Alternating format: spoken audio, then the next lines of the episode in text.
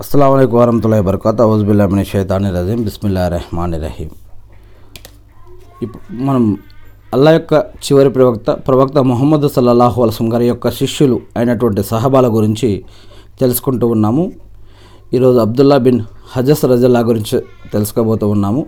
ముందుగా శాపగ్రస్తుడైన సైతాన్ బారి నుంచి సృష్టికర్త అయిన అల్లా యొక్క రక్షణని అల్లా యొక్క సహాయాన్ని వేడుకుంటూ ఉన్నాను. ఆమెన్. ధరణితారలు అనే గ్రంథం ఆధారంగా మనం ఈ యొక్క విషయాలు తెలుసుకుంటూ ఉన్నాము. బిస్ బిస్మిల్లా. హజరత్ అబ్దుల్లా బిన్ హజస్ రజల్లా గారు ఇస్లాం స్వీకరించిన మొదటి కొంతమందిలో ఈయన కూడా ఒకళ్ళు. అంటే మొహమ్మద్ అస్లం గారు ప్రవక్తగా ఎన్నుకోబడ్డప్పుడు ఎవరైతే స్వీకరించారో వాళ్ళల్లో ఈయన కూడా ఒకళ్ళు. మొదటి గ్రూప్లో ఈయన కూడా ఒకళ్ళు. ఆయన మొహమ్మద్ అస్లం గారికి బావమర్ది కూడా అవుతారు. ఈ యొక్క అబ్దుల్లా బిన్ హజస్ రజల్లా గారి యొక్క చెల్లెలని మరి ప్రవక్త మొహమ్మద్ అస్లం గారికి ఇచ్చి పెళ్ళి చేయడం జరిగింది.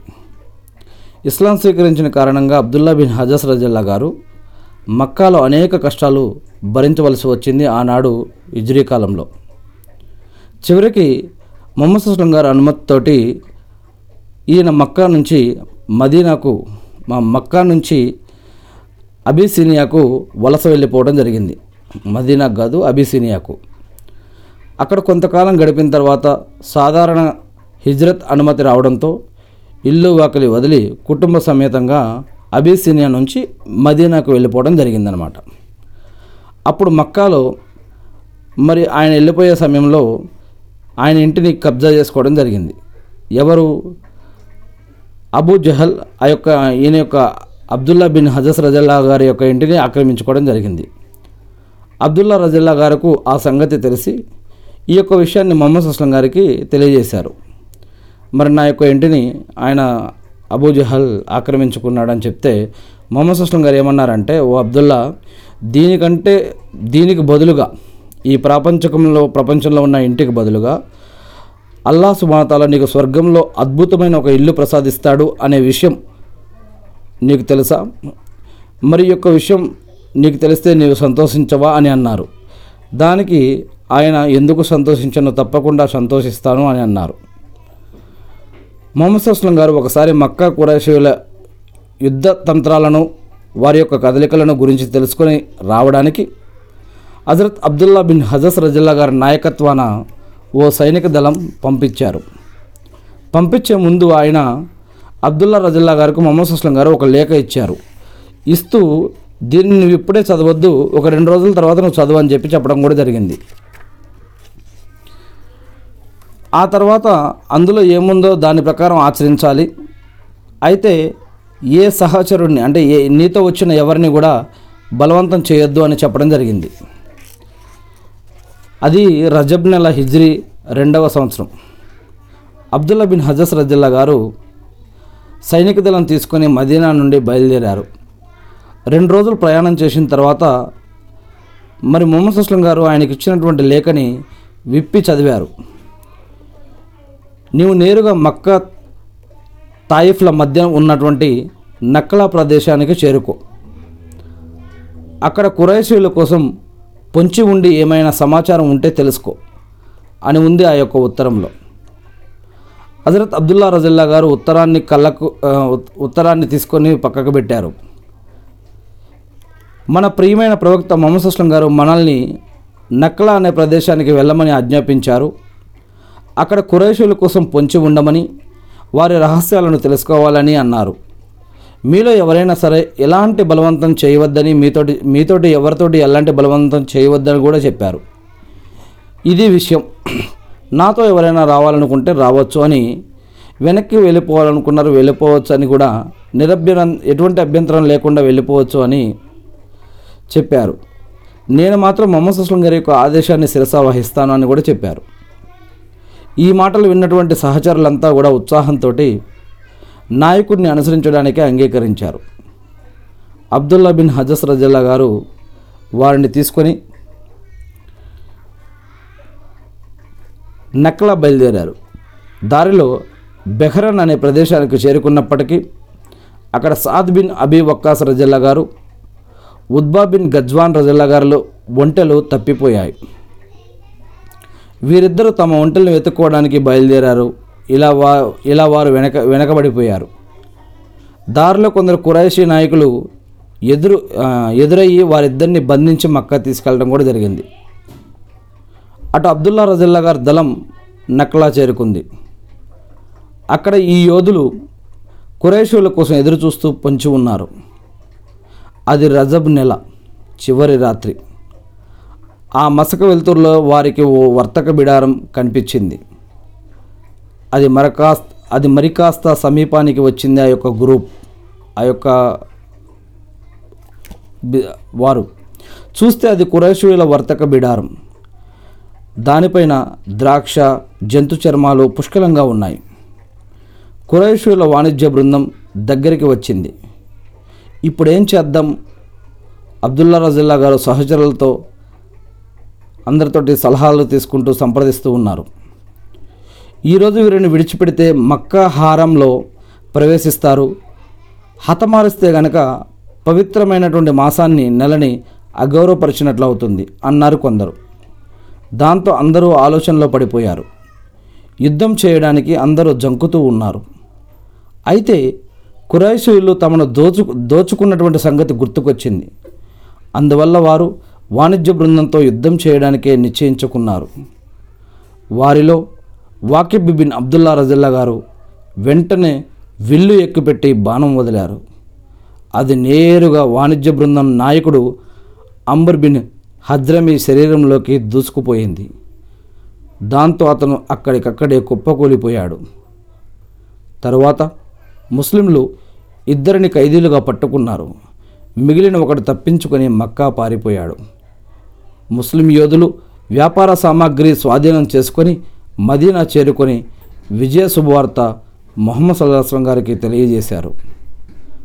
కానీ మొహమ్మద్ సుస్లం గారు ఈ మాట వినగానే ఆగ్రహోదోగృహులై ఏమిటి మీరు పవిత్ర మాసంలో రక్తపాతం జరిపారా? నేను అందుకోసం మిమ్మల్ని పంపలేదే? అని అన్నారు. అంతే ఎంపట్నే అబ్దుల్లా రజిల్లా గారు ఆయన సైనిక సహచరుల గుండెలు గల్లుమన్నాయి జల్లుమన్నాయి. అయ్యో ఎంత పని జరిగింది.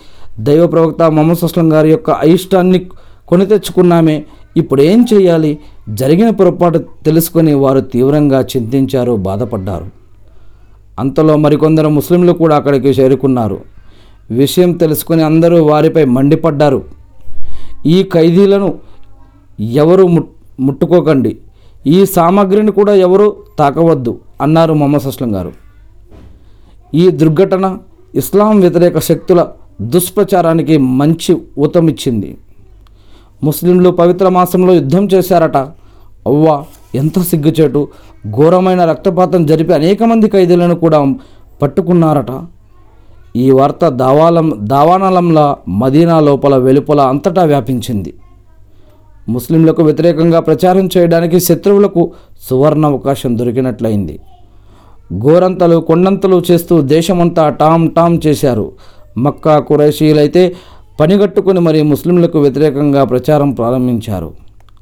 ముస్లింలు వారి మాటలు ఖండిస్తూ అలా జరగలేదు. ఇది పచ్చి దుష్ప్రచారం. నిజానికి ఈ సంఘటన షాబాను నెల ప్రారంభంలో జరిగింది అని అన్నారు.